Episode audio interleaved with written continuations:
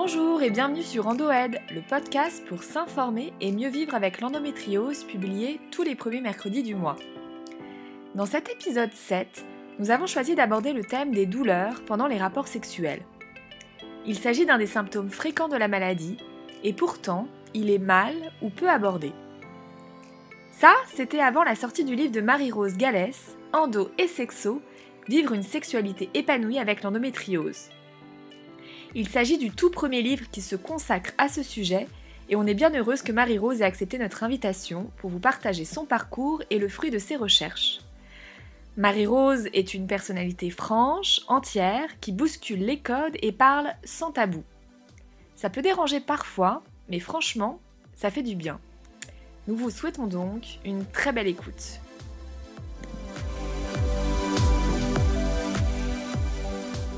Alors, bonjour euh, Marie-Rose. Bonjour. Bienvenue euh, sur euh, le podcast numéro 7 de, de Endo Ed. Je suis avec Claire. Bonjour. Donc, euh, Marie-Rose, en fait, on a voulu euh, euh, t'inviter pour parler un peu de la sortie de ton livre Endo et Sexo. On va parler un peu de, toi. On veut savoir un peu ton histoire, mais on veut aussi te parler de, pourquoi ce livre et un peu de, de, ton histoire dans cette parution. Donc, pour nos auditrices et nos auditeurs, est-ce que tu pourrais juste te présenter rapidement? Alors moi, je suis Marie-Rose Gallès, donc on m'a diagnostiqué une endométriose en 2016 et c'est là que j'ai commencé donc l'écriture de mon blog euh, Endométriose mon amour. Et puis bah, de fil en aiguille, finalement, je me suis spécialisée sur la maladie parce que je pense qu'on a tous le même problème de euh, d'avoir des médecins qui finalement n'y connaissent pas grand-chose et euh, c'est comme ça qu'est né mon livre Endo et Sexo. Donc tu es diagnostiqué depuis 2016. Est-ce que tu est-ce que tu peux me parler un peu du parcours avec avec un peu la maladie, comment ça affecte ta vie perso professionnel? Comment ça, comment ça se passe un peu pour toi, un petit peu plus en détail? Alors aujourd'hui, euh, la maladie est stabilisée. Euh, je pense que le, fait que je travaille euh, la journée et que je fasse la promo de mon livre en même temps, euh, sous ma couette en bossant 70-90 heures par semaine avec le stress, sans que l'endométriose flambe, je pense que c'est la preuve que je suis stabilisée. Mais malheureusement, bon, bah, ça n'a pas toujours été comme ça. moi, j'ai montré des symptômes avant même les, mes premières menstruations. Euh, forcément, donc quand j'ai eu mes premières règles, ça a explosé. J'avais des règles extrêmement douloureuses. Et puis en fait, sur 10-15 ans, en fait, il y a des douleurs euh, quotidiennes qui sont arrivées, mais progressivement sans que je m'en rende compte, parce qu'en fait, mon début, c'est un petit dérangement, puis ça, ça, devient de plus important au fil des années, mais comme on est habitué, ben, on ne fait pas attention. Et puis, bah, euh, quand j'ai arrêté ma pilule, comme la pilule maintenait tous ces symptômes en sommeil, quand j'ai arrêté, bah, c'est revenu comme un boomerang, les règles extrêmement douloureuses, tout ça, c'était de pire en pire, jusqu'au jour, en fait, j'ai un kyste ovarien qui a rompu. Euh, et, en fait, ça fait une décharge d'œstrogène, ça lâché du sang dans mon, mon abdomen, et, enfin dans mon pelvis, et, euh, là, ma vie est devenue un enfer au quotidien. Vraiment, c'est-à-dire que la station debout, je ne supportais plus. Euh, j'avais tellement mal que j'avais envie de vomir, rien que de sentir les vibrations du métro pendant 10 minutes. Euh, donc là, ça a été vraiment euh, un enfer. Et donc là, j'ai frappé à toutes les portes pour un diagnostic. Il y a eu quelqu'un qui t'a pris en charge rapidement? Alors euh, non, en fait, moi déjà, quand, quand ça s'est arrivé, en fait, puis que j'avais arrêté la pilule, j'avais compris que c'était une endométriose. mais bon, comme les médecins n'étaient pas à l'écoute et qu'accessoirement, j'avais autre chose à faire de mes journées qu'essayer de les convaincre, j'avais laissé tomber en me disant, c'est pas grave, je me débrouillerai toute seule. Mais il, va falloir six mois pour que je trouve un médecin euh, compétent pour me diagnostiquer. Quoi. Et six mois où j'étais dans un état euh, lamentable. Euh, quand je dis que je me traînais au rendez-vous, j'exagère pas du tout. J'avais tellement la nausée tout le temps que j'avais toujours des sacs plastiques sur moi parce que j'avais peur de finir malade. je, dormais roulé en boule dans les salles d'attente. C'était un cauchemar. J'imagine que tu as arrêté de travailler. alors j'ai été arrêtée, j'ai été finie en congé maladie pendant quatre mois, oui, pour essayer de, de, récupérer la situation, pour me stabiliser, pour me reposer. Et puis j'ai perdu mon emploi parce que euh, forcément, euh, votre employeur, quand vos contrats il arrive à, terme et que vous avez été dans cet état-là, euh, il ne vous renouvelle pas. Mmh Donc oui, ça a été une période très difficile. On va maintenant parler du livre. Parlons de, de, ta, de ta merveilleuse création. en fait, la question peut sembler un peu générale au, au, tout début, mais je pense qu'elle est importante de te la poser. Pourquoi ce sujet-là en particulier? Eh bien, parce que c'est le sujet sur lequel on n'avait pas d'infos, en fait, hein. C'est-à-dire que moi, euh, toutes mes recherches, j'ai des faites à l'international et même là, je n'ai pas trouvé, euh, un livre consacré à ça, en fait, euh, mon livre est le premier, vraiment même dans le reste du monde. Et, et, moi, du coup, je me suis retrouvée complètement désemparée avec ces douleurs dans des moments intimes. Donc, on est déjà dans un moment fragilisé quand même. Je, je pense qu'il n'y a pas de moment plus intime parce qu'on est vraiment à découvert dans tous les sens du terme. Euh, et, donc, euh, les médecins qui me disaient euh, Ah, bah oui, oui, c'est un symptôme. D'accord, cool, du coup, on fait quoi Et il n'y avait, pas de solution en face. ou alors de la psychanalysation à outrance parce que Freud a un peu trop pris en France. Et, on me disait que c'était dans ma tête, que j'avais peur des pénis. Tout à fait, j'ai très peur des pénis. Hein. D'ailleurs, on voit très souvent des pénis se décrocher de leurs propriétaires pour braquer des banques ou attaquer des gens.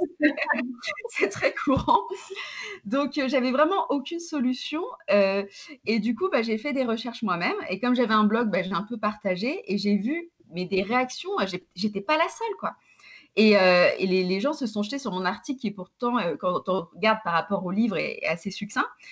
Et, du coup, bah, je me suis dit, bah ouais, il y a une vraie demande, je suis pas la seule, quoi. Donc maintenant que j'ai les infos, autant les partager. Ça n'a pas forcément été facile au début parce que forcément, les gens posent des questions intimes. Le jour encore, pendant une interview, je suis restée un peu voilà.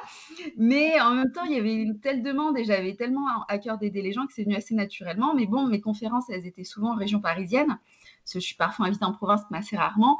Et tout le monde me disait Ah, mais oui, mais du coup, nous, on ne peut pas y accéder, on n'a pas les infos. Et donc, du coup, bah, je me suis dit, un livre, c'est bien, tout le monde peut y avoir accès.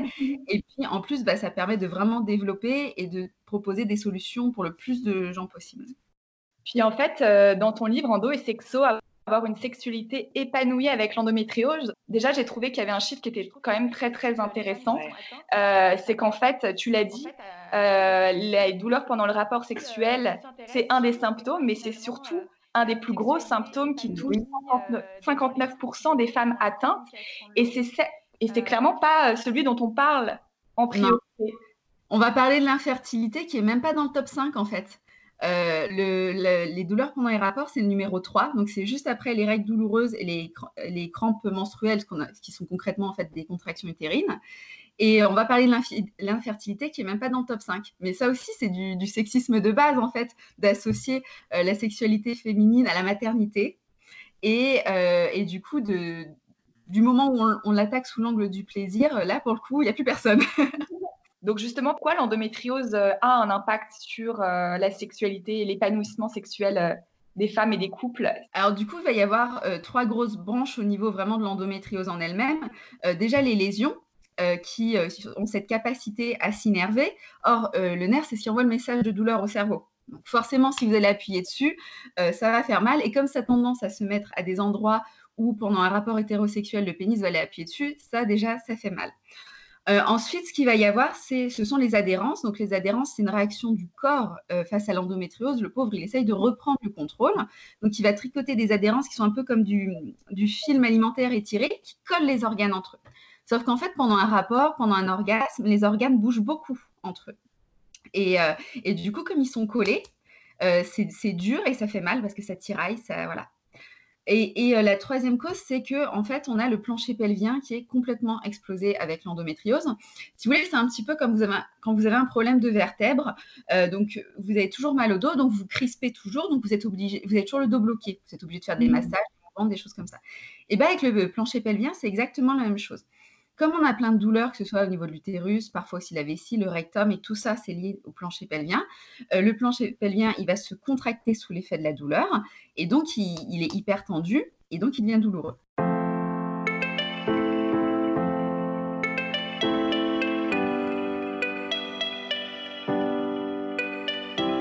En fait, justement, par rapport à ces, euh, douleurs, tu abordes plusieurs solutions euh, qui permettent justement de se réapproprier en tout cas de mieux connaître son corps, de se, réapproprier sa sexualité. Est-ce que tu aimerais en détailler, euh, en tout cas en partager certaines? Euh, bah, du coup, pour, euh, pour continuer sur le plancher pelvien, ce qui peut être bien, c'est effectivement de, redonner de la souplesse à ce plancher pelvien. Bah, en plus, qui perd la mobilité à cause des adhérences, encore une fois, tout est lié, hein, tout, tout s'entraîne. Et puis, on a tendance à moins bouger avec la douleur. Donc, il y, a plusieurs choses déjà, retrouver de la mobilité, ne serait-ce qu'en marchant. faire des étirements, comme je le montre dans mon livre, je donne toute une suite d'étirements à faire euh, pour assouplir. Et si vraiment si vraiment ça ne suffit pas à, redonner de la souplesse à ce plancher pelvien, on peut faire appel à un kiné. Alors je crois qu'en Amérique du Nord, vous appelez ça des physiothérapistes. voilà, l'idée est exactement la même, d'aller travailler sur ces muscles. donc en fait, finalement, c'est une rééducation périnéale. Donc, j'ai dit ça à mes copines qui me disent Mais comment tu t'es débrouillée pour faire une rééducation périnéale sans faire d'enfant Je dis mais Écoute, avec l'endométriose, je fais comme je peux. Mais euh, voilà, redonner de la souplesse à ce plancher pelvien, c'est vraiment l'une des astuces euh, pour lutter contre les douleurs. Et en plus, ça va se faire ressentir dans la vie sexuelle, mais aussi au quotidien. C'est-à-dire que moi, quand j'ai fait ma rééducation, mon ostéo, elle avait débloqué ce qu'elle pouvait au niveau de ma hanche, mais elle n'avait pas pu aller plus loin. Là, j'ai vraiment débloqué ma hanche, j'ai retrouvé de la mobilité. Et je sens la différence aussi quand je m'assois, parce que le plancher pelvien, quand vous asseyez, l'air de rien, s'il est tendu, euh, ça fait une gêne. Et franchement, au quotidien, ça, ça changeait ma vie. Quoi. Ça serait quoi le deuxième, euh, le deuxième conseil que tu donnerais? Bah, du coup, voilà, c'est de continuer sur cette mobilité, mais alors cette fois-ci sur les adhérences. Euh, notamment si vous avez ce qu'on appelle un frozen pelvis, donc qui est la pire forme d'endométriose, où vraiment vous avez le le pelvis complètement gelé, pris dans les adhérences. Et là, il faut essayer de libérer les organes. Donc là, vraiment, ça va être plutôt ostéopathe, voire même ils peuvent travailler en, symbiose, hein, dans l'idéal, kiné ostéo. Si vous avez deux, deux qui sont doués, qui sont intelligents et qui travaillent bien ensemble, c'est vraiment formidable. Et donc là, il va falloir essayer d'assouplir les adhérences, voire les casser. J'ai des copines qui ont essayé, vous passez un, mauvais quart d'heure, mais après ça va mieux. Et donc voilà, pour libérer un petit peu les organes de toute euh, finalement cette toile d'araignée qui s'est créée avec l'endométriose. Tu parles aussi euh, beaucoup dans ton livre. Euh, ce qui est intéressant, c'est que euh, tu as mes petites astuces où tu mmh. partages justement des exercices ou justement des spécialités qui peuvent aider. Et tu parles aussi mmh. beaucoup en fait de la respiration via la sophrologie. Ben ça, c'est justement l'une des premières choses parce que ostéo-kiné, c'est vraiment quand on va faire appel aux, professionnels. Mais comme tu le dis, je donne plein de petites astuces à faire chez soi euh, qu'on mmh. peut, alors après, adapter en fonction de chacun. Mais c'est vrai que la respiration, c'est vraiment la base pour redonner de la mobilité, pour et puis euh, décongestionner un peu parce que forcément, moins il y a de mobilité et plus les fluides euh, restent figés. Donc c'est un cercle vicieux, on s'en sort jamais. Et donc le, la base, c'est tout simplement de s'allonger. En fait, on met ses mains en V. En fait, vous mettez les petits doigts sur les hausses des hanches comme ça. Vous touchez les index, euh, les deux index là se touchent comme ça, donc vous mettez mhm. les mains en V donc sur votre pelvis, et vraiment de pas bloquer, de gonfler sans forcer. L'objectif c'est pas de, propulser les organes sur votre plancher pelvien parce que là c'est la cata, vous faites l'inverse de ce qu'il faut faire. le plancher pelvien il en prend encore pour son grade, mais vraiment de libérer, de gonfler ce ventre, ensuite de voilà, de gonfler la poitrine. Il faut sentir jusque euh, au niveau des clavicules. Hein. tout doit bouger dans votre corps. C'est en plus avec la douleur on a tendance à prendre une posture antalgique, toute crispée, toute voûtée, où plus rien ne bouge. Et, donc ça, ça va voilà, euh, redonner un peu de mouvement dans le, dans le pelvis, de assouplir un peu le plancher pelvien. Et puis, ça va avoir aussi beaucoup d'autres choses parce que ça va vous détendre. On va libérer un peu le stress en, débloquant le plexus solaire plus haut. Dans le ventre, bah, vous laissez aussi de la mobilité aux intestins. Bref, la respiration, c'est la base. une fois que vous faites une bonne respiration, vous avez une meilleure digestion, un meilleur rythme cardiaque, une meilleure circulation dans votre pelvis, une meilleure mobilité des organes. Voilà. Et c'est super bête à faire et ça prend cinq minutes chez soi. Donc voilà, il y a plein d'astuces comme ça que je donne dans mon livre parce que finalement, on s'imagine que c'est forcément très compliqué. Alors mmh. qu'en intégrant des petites choses dans son quotidien, l'air de rien, on, améliore euh, sa santé. Il y a aussi un des derniers points que, que tu abordes dans ton livre, c'est euh, bah, la masturbation qui peut aider euh, à, à, vivre sa sexualité de façon plus épanouie. Est-ce que tu pourrais justement en parler aussi? Alors, c'est vrai que bah, de manière générale, en sexologie, hein, la masturbation, c'est reconnu bah, déjà pour connaître son propre corps et du coup, euh, se familiariser avec son propre plaisir et savoir guider, l'autre. Et du coup, du coup, c'est vraiment idéal euh, quand on a une endométriose pour déjà se réapproprier son corps qui est parfois un peu euh, arraché par l'équipe médicale, hein, parce qu'on est là à nous manipuler comme si on était des voitures, on ne s'appartient plus en fait. Donc ça peut être important de se réapproprier ce corps, se réapproprier le plaisir parce que quand on souffre tout le temps, euh, on finit par oublier que notre corps, ça peut aussi être du plaisir. Hein. C'est malheureux, mais c'est vrai. Et puis du coup, retrouver le plaisir. L'avantage de la masturbation, c'est qu'on va pas avoir cette pression de il faut absolument aller jusqu'au bout, D'ailleurs, il faudra un jour qu'on m'explique ce que c'est aller jusqu'au bout. Du plaisir, c'est du plaisir. Mais euh, voilà, dans, cette mentalité occidentale, on a cette idée-là. Euh, cette idée aussi qu'il faudra faire plaisir à son partenaire. Alors, du coup, il faut penser à 36 choses. Alors, déjà, un, faire attention de ne pas me faire mal. Deux, réussir à atteindre l'orgasme malgré tout. Et trois, penser au plaisir de chérie. il y arrive un moment, euh, ça devient une to-do list de tout ce qu'il faut faire en une soirée. Merci. Donc voilà, on s'enlève aussi toutes ces pressions avec la masturbation. Et, et, c'est aussi se rappeler que la sexualité, c'est pas forcément une sexualité pénétrante, qu'il peut y avoir plein de sexualités, et que donc quand les médecins nous disent que les lesbiennes ne peuvent pas avoir douleur, c'est faux. Pourquoi tu penses qu'on en parle si peu de la masturbation? Ah bah ça, ça, il y a tout, tout un historique en fait. Hein. il, y a, deux siècles de ça, il y a tout un tas de médecins qui ont décrété que la masturbation, c'était la mort assurée. En fait, ça entraînait tout un tas de pathologies qui allaient. Alors, bien, je, cite quelques extraits dans mon livre. Hein, ça, c'est pas des petites pathologies, hein, c'est le truc où on agonise bien salement. Et donc comme ça, on a fait peur à tout le monde.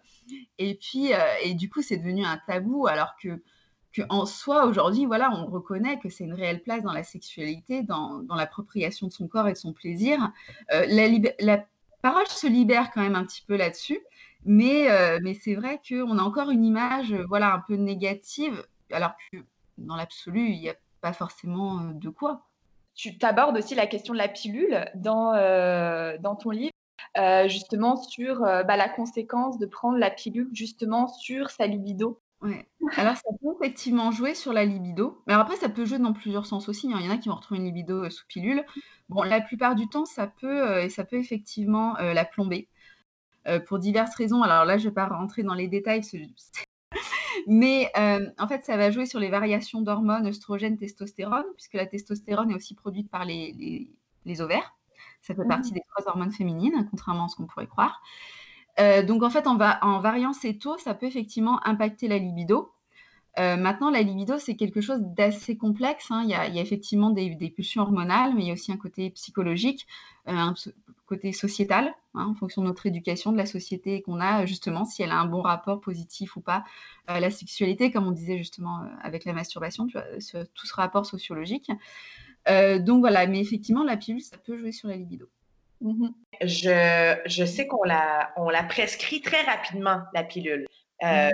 en, fait, au, Québec, moi, je peux juste parler au, au, Québec, mais la pilule, elle est prescrite à, à, une femme sur deux là, au Québec. Si là, rapidement qu'il y a des douleurs, euh, des, des, règles irrégulières et tout ça, est-ce que euh, est-ce que tu aurais une, une, idée, une opinion, peu importe, de pourquoi on, on va avec ça si rapidement? C'est la facilité pour les médecins, en fait, la pilule. C'est-à-dire qu'ils sont face à des symptômes euh, qui, maîtrisent difficilement, une maladie à laquelle ils ne connaissent rien. Et euh, ça, ça va mettre un couvert sur les symptômes. Ça va pas forcément euh, les faire disparaître, mais ça va calmer les plus violents. Donc, du coup, voilà, ça leur enlève une épine du pied c'est du cache-misère la pilule, hein. c'est du cache-misère. Alors c'est du cache-misère qui me permet de bosser 70-90 heures par semaine, donc c'est pas si mal que ça, on va pas se mentir. Euh, mais euh, la pilule, ça ne soignera déjà que, enfin ça ne va cacher que certains symptômes, hein, tous ceux qui sont liés au cycle hormonal, aux règles. Par exemple, tout ce qui est douleur neuropathique. Euh, moi j'en ai plein qui me disent ah j'ai plus de règles, super, mais j'ai toujours mal au quotidien. Bah oui, oui, c'est les douleurs neuropathiques. Et la pilule, elle va pas soigner les douleurs neuropathiques. Hein. Puis, euh, avec, tes, avec euh, tes, recherches pour le livre, est-ce qu'il y a des choses que tu as découvertes qui t'ont surprise ou choquée ou... Alors, ce qui m'a le plus euh, marqué, c'est quand même le retard de la France. là où j'ai vraiment pris une claque, c'est quand, juste pour rire comme ça, j'ai acheté un, petit livre australien qui a, qui a 20 ans pour voir un petit peu l'évolution, comment ça avait évolué ces 20 dernières années, tout ça. Et en fait, en l'ouvrant, donc c'était un livre qui était écrit même pas par des médecins, mais par une naturopathe et une journaliste santé. Et en fait, je me suis rendu compte que c'était le même niveau scientifique qu'un livre qui venait sortir en France, écrit par trois médecins assez connus. Et là, je me suis dit, ah ouais, donc on a 20 ans de retard quand même. Et, euh, là, j'ai vraiment pris une claque, je ne pensais pas qu'on était à ce point. Euh, et là où vraiment j'ai vu qu'on avait un souci parce qu'en fait, on s'accroche à des mythes gynécologiques qui ont un siècle quand même, un siècle, c'est énorme, euh, c'est la définition de l'endométriose. On a une définition qui scientifiquement est fausse. C'est-à-dire que depuis 30 euh, ans, en fait, on fait des biopsies et on analyse euh, les lésions d'endométriose sous toutes les coutures. On a regardé les enzymes que ça produisait, à quelle hormone ça réagissait, comment ça se comportait. Et on sait que ça a une centaine de différences avec l'endomètre. Ce n'est pas de l'endomètre. S'il y a une chose que l'endométriose n'est pas, c'est de l'endomètre. Et en France, on vous dira, l'endométriose, c'est de l'endomètre à l'extérieur de l'utérus. Mm-hmm. À partir du moment où on a une définition scientifique qui est fausse, les traitements qu'on va proposer peuvent être que, que faux. Et s'ils marchent, c'est par miracle, c'est par coïncidence, parce qu'on vise un truc qui n'existe pas en fait. Et, euh, c'est là où j'ai vraiment pris conscience qu'on avait un réel retard et où en fait on, applique des mythes gynécologiques et non des réalités scientifiques, alors qu'en fait euh, on sait beaucoup plus de choses que ce qu'on nous dit en France sur l'endométriose. Je ne dis pas qu'on sait tout, on ne sait toujours pas comment ça se crée, euh, on ne sait toujours pas comment, enfin on n'a toujours pas trouvé de remède, mais on sait quand même beaucoup, beaucoup, beaucoup de choses. J'imagine que tu as dû recevoir énormément de témoignages depuis la parution du livre. Euh, est-ce que tu pourrais nous parler de un ou deux témoignages qui t'ont le plus touché? Alors malheureusement, en fait, c'est horrible à dire, mais en fait, toutes les histoires sont identiques. C'est vraiment, en fait, tout le monde traverse la même chose que moi, c'est-à-dire qu'on se retrouve avec des douleurs et on se retrouve sans réponse. C'est, exactement comme quand on raconte l'errance médicale pour le diagnostic. C'est, là où on voit l'ampleur du problème, c'est qu'on est tous dans la même situation. Euh, par contre, ce qui m'a vraiment touchée, c'est justement euh, quand on dit euh, que, les conjoints l'adorent. bon, les conjointes, je me faisais pas trop de soucis. Généralement, elles aiment bien ce genre de lecture, donc je me disais que le livre allait circuler facilement. Mais chez les hétérosexuels, honnêtement, j'avais un peu peur c'est des fois, je me suis dit dans mon livre, il euh, ne faut pas que je fasse preuve de langue de bois, il faut que j'aille franchement. Et euh, parce que nous, on a vécu ces situations glauques, ces situations gênantes, et on a besoin de les mettre sur la table. Donc, euh, j'ai exposé les choses franchement, mais du coup, j'avais peur que ça fasse peur aux hommes, en fait. Je me dis, jamais ils vont pouvoir lire et tout. Et, en fait, au contraire, j'en ai plein qui me disent, ah, mais mon chéri, il a lu, il a trouvé ça bien, c'est marrant, facile à lire, donc donc c'est cool. Oui, c'est bah ça, ça, fait de l'éducation en fait sexuelle qui manque cruellement. Ah oui, qui, manque, qui manque énormément. Qu'est-ce que tu aimerais, qu'est-ce que aimerais voir toi euh, dans les écoles? Qu'est-ce que tu penses qui serait la, la base? Ben, je pense voilà de, de parler euh, de, déjà de, ne pas forcément avoir une, une approche reproductive, parce que c'est ça aussi finalement. Euh, quand on nous explique le pénis, pourquoi on s'attarde sur le pénis et que le clitoris, personne ne sait à quoi ça ressemble dans les écoles, c'est parce que ça va avoir une vocation à reproduction. Alors après, on est d'accord que c'est peut-être pas forcément le rôle de l'école d'éduquer au plaisir, mais juste au moins de savoir qu'il y a cet organe dédié au plaisir, c'est déjà un déclic dans la tête. Mmh. Euh, donc, euh, donc je pense oui que ça serait important et surtout d'enseigner que, non, être une femme, c'est n'est pas la souffrance, quoi. Parce que l'air de rien, dans les cours de sciences, on transmet euh, cette idée que les règles douloureuses, c'est normal. C'est les profs d'SVT, ils sont, sont pleins de bons sentiments, ils vont nous dire euh, oui, bon, quand vous êtes adolescente, vous pouvez avoir des règles douloureuses, tout ça, c'est, faut pas vous inquiéter. Mais du coup, on s'inquiète pas, mais on réagit pas non plus. Et puis, on nous dit aussi que l'accouchement, c'est atrocement douloureux, que, enfin, la première fois, ça peut être douloureuse, et l'air de rien. Donc, on nous transmet toute cette idée de, mhm. bon, bah, de toute façon, euh, si tu es une femme, tu vas souffrir, hein, faisant ton deuil. Euh, et, du coup, c'est bête parce qu'on réagit pas. Moi, j'ai plein de femmes qui me disent, mais en fait, euh, j'ai réalisé que c'était pas normal d'avoir mal dans les rapports quand le diagnostic d'endométriose est tombé. Jusqu'alors, j'ai toujours eu des douleurs et j'ai toujours cru que c'était normal. Moi, j'ai eu cette chance de ne pas avoir eu de douleurs au, départ. Elles sont venues après quand j'ai arrêté ma pilule, tout ça. Donc, de savoir que non, c'était pas normal, que ça pouvait être vachement mieux que ça. Mais il y en a pour qui c'est Ah bah, je me suis dit que c'était pas mon truc en fait. C'est quand, quand même triste, quoi.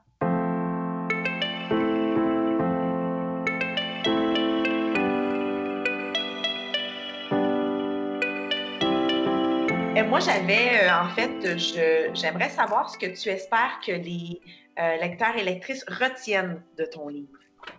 Ce que j'aimerais qu'on retienne, euh, alors déjà, c'est de, de, se libérer de tous ces mythes, tous ces mythes gynécologiques de si tu as mal pendant les rapports, c'est forcément que tu as un problème avec ta féminité, ta sexualité, les pénis, la lune ou que sais-je encore, tout ce qu'on peut inventer dans ces moments-là. Et, puis de manière générale, en fait, tous les dictates, hein, parce que dire même sans être une femme malade, euh, il y a beaucoup de choses qui pèsent sur nous. Enfin, moi, je, me suis entendue dire, non mais attends, euh, si la pénétration est plus possible pour toi, j'espère que tu sais tailler des pipes. On peut reprendre.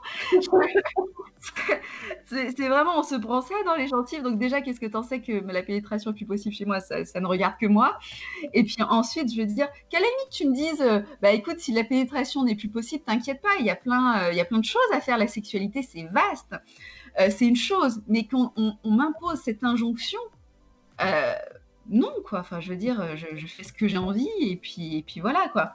Donc, il faut se libérer un peu de tout ça, mais c'est vrai qu'on est tellement imprégné euh, je l'explique dans, mon livre comment, euh, comment pendant des millénaires, on, était euh, convaincus que, les femmes étaient toutes lubriques et que d'un coup d'un seul, Freud, en 80 ans, a réussi à convaincre tout le monde qu'on était frigide. il y a vraiment une espèce d'hypnose sociale, en fait, d'hypnose collective, où on nous convainc que la sexualité féminine, c'est ceci, c'est cela, et on se pose pas les vraies questions de qu'est-ce que ma sexualité. Et je pense que finalement, oui, c'est le message qui traverse tout le livre, c'est celui-ci. Puis est-ce que, euh, justement, euh, déjà, j'imagine que tu es consacré à ce livre-là, mais tu as d'autres projets pour la suite? Euh, C'est vrai qu'en fait, quand, quand j'ai fait les recherches pour ce livre, j'ai appris plein, plein, plein, plein de choses. Et puis, du coup, comme mon livre est quand même centré sur la sexualité, j'ai utilisé à peine 10% en fait. Donc, je me dis que c'est un peu stupide de garder toutes ces informations pour moi, bon, même si elles me servent lors des conférences ou quand on me contacte en privé. Donc euh, voilà, je suis sur un projet pour le mois de mars pour euh, donner toutes ces informations, bah, comme je les ai données pour la sexualité, mais en général, se garder tout ça pour moi, ça n'a pas d'intérêt. Autant euh, faire partager le plus grand nombre et du coup permettre aux gens, aux malades, de, reprendre le contrôle justement sur leur maladie grâce à toutes ces connaissances. Mm-hmm. C'est incroyable de se dire que ce livre-là, c'est 10 de tes, de tes trouvailles mais oui, on sait plein de choses. On sait tellement de choses sur tout ce qui est digestion, tout ce qui est plancher pelvien, tout ce qui est système immunitaire, euh, ou même l'impact de l'environnement sur l'endométriose. En fait, euh, on se rend compte qu'il y a des, il y a des recherches qui sont faites depuis 30 ans, c'est pas rien, c'est plus d'un quart de siècle. Et, euh, et, on a accumulé, même si voilà, on manque encore toujours de recherches sur l'endométriose, hein, je, je, dis. Si, si, si, les financeurs passent par là, on a encore besoin d'argent, tout va bien. Mais, euh, mais ouais, on, sait quand même beaucoup plus de choses que, que ce qu'on nous dit. Et, euh, et c'est quand, même, c'est quand même triste que, que ça reste finalement dans, certains colloques, on retrouve une trentaine de chirurgiens qui sont les meilleurs au monde, mais qui n'arrivent pas euh, à battre en brèche toutes ces idées euh, sur l'endométriose. Euh, parce que bon, dans d'autres pays, il y a des gros moteurs comme ça, avec des gros chirurgiens qui, sont très doués, qui, font des avancées, mais même eux, dans leur propre pays, ils, ont du mal aussi à changer les, mentalités. Et c'est con parce que quand on a des données scientifiques qui sont solides, qui, qu'on renforce depuis 25 ans, parce que chaque nouvelle étude renforce la précédente, c'est qu'il y a quand même vraiment quelque chose. C'est pas juste un délire d'un médecin qui s'est levé un matin en disant tiens, c'est peut-être lié à ça. Non, non, c'est qu'il y a une réalité scientifique qui est derrière. Et, euh, voilà, mais là aussi, je pense qu'il y a aussi un blocage, il y a un blocage culturel aussi à faire de mmh. s'intéresser à un truc qui touche aux règles, euh, qui touche à la féminité. Euh, je pense ouais, qu'il y a beaucoup à faire. Pour toi, c'est lequel pays qui est le plus avancé sur la question de l'endométriose? Alors moi, j'ai vraiment été bluffée par l'Australie. Mais vraiment, c'est-à-dire mmh. qu'ils ont des, associations qui sont déjà quand même assez costauds. Euh, ils ont des chirurgiens euh, très doués euh, qui en plus ont compris que, que l'endométriose, ça pouvait aussi se télescoper avec beaucoup de problèmes pelviens. parce que dans le pelvis, il y a plein, plein, plein d'organes. En fait, un utérus, c'est tout petit, on ne se rend pas compte. Mais puis, il y a la vessie, enfin, il y a plein, plein de choses. Et puis, c'est le seul pays qui a vraiment mis en place un véritable programme avec des vrais financements, un vrai programme de recherche, de sensibilisation, de tout ça. Donc vraiment, l'Australie euh, est au taquet sur l'endométriose et euh, je pense qu'on pourrait, être nombreux à s'en inspirer. On voulait faire un épisode dédié à la sexualité euh, parce que effectivement c'est un des symptômes, mais je suis sûre qu'on va avoir énormément de retours parce que c'est un sujet qui est tellement peu abordé, discuté, parce qu'on est dans un souci de performance, de comme tu l'as dit. Euh, ah, oui, ah, non, mais, moi je pense qu'il y aurait un livre à faire sur le fait d'écrire un livre sur la sexualité parce que moi j'ai les réactions des gens que j'ai eues. Mais je pense qu'il y a eu un moment où ils s'imaginaient que ma vie sexuelle c'était un truc de fou finou. C'est un peu comme quand on dit qu'on fait du yoga, les gens s'imaginent qu'on fait des postures ultra compliquées sur le sable au coucher du soleil. Alors qu'en fait, tu, fais euh, la posture de l'enfant, donc concrètement, tu es roulé en boule sur ton parquet dans un 8 mètres carrés à Paris. Et c'est exactement ça, quoi. Les gens s'imaginaient que la sexualité, c'est un truc de foufinou. Et leur déception quand je leur disais, bah, comme tout le monde, quoi, tu vois. Euh, vas-y, qu'on passe un bon moment, quoi, hein, mais rien de. Il n'y a pas de feu d'artifice à la fin, il y a des gens qui nous applaudissent, tu vois. et, euh, et c'est ouais, c'est marrant parce que à croire que euh, c'est une activité, enfin une activité entre guillemets, euh, c'est quelque chose qu'on pratique tous, mais alors le jour où on en parle, il n'y a plus personne. Et alors à côté de ça, là, dans un mois, il y a Noël, on va tous être autour de la table et tous les couples qui sont ensemble depuis longtemps vont voir leur sexualité balancée juste à côté de la dinde en mode quand est-ce que vous nous faites un petit? Et là, pour le coup, personne n'a de problème à déballer la sexualité du jeune couple qui n'y est pour rien. Donc il y a vraiment, euh, il y a vraiment beaucoup d'hypocrisie et, euh, d'idées reçues euh, sur le sujet. quoi. C'est c'est assez marrant, honnêtement, ça a été une expérience sociologique à part entière d'écrire ce livre. Ah, c'est sûr. Il y a quelque chose que je trouve intéressant aussi par rapport à ton, parcours, c'est que euh, tu es devenue une vraie militante euh, pour, euh, pour la cause de l'endométriose. Aujourd'hui, c'est un rôle qui tient vraiment à, cœur? Oui, bien sûr. Alors après, les militantes, on a tout cet objectif qui est vain, mais qui nous anime quand même. finalement, en fait, empêcher que la prochaine génération connaisse ce qu'on a connu, c'est c'est quelque part nous sauver nous aussi, mais, euh, mais oui, c'est vrai que quand on a connu ça, on n'a pas envie que la nouvelle génération euh, connaisse ça, on a envie que ça s'arrête avec nous, quoi. On a envie de dire plus jamais. C'est important et euh, il y a beaucoup à dire, il y a beaucoup à combattre pour secouer un petit peu tout ça. Les choses avancent, hein. on, a quand même de, de grosses évolutions. Moi, où j'ai vraiment, vraiment vu la différence, c'est depuis quelques temps maintenant. Euh, je suis contactée par des proches, en fait, qui m'écrivent en me disant voilà, euh, je connais une personne, elle montre tel et tel symptôme, je suis sûre qu'elle a une endométriose, elle dit que c'est normal, mais moi je trouve pas. Et là, on se dit ah ouais, il y a eu un déclic dans la société en général quand même. Alors qu'il y a quelques années, on me disait oh c'est bon, ça va, on a tous un mal quelque part, arrête de te plaindre. Euh, si maintenant il y a des membres de la société qui, se disent tiens, non, c'est pas normal, c'est qu'il y a un déclic quand même. Oui, puis tu as, lancé justement bah, je le dis parce que tu, le partages, mais euh, dans la vie, tu es euh, juriste, c'est ça? Mhm, C'est ça.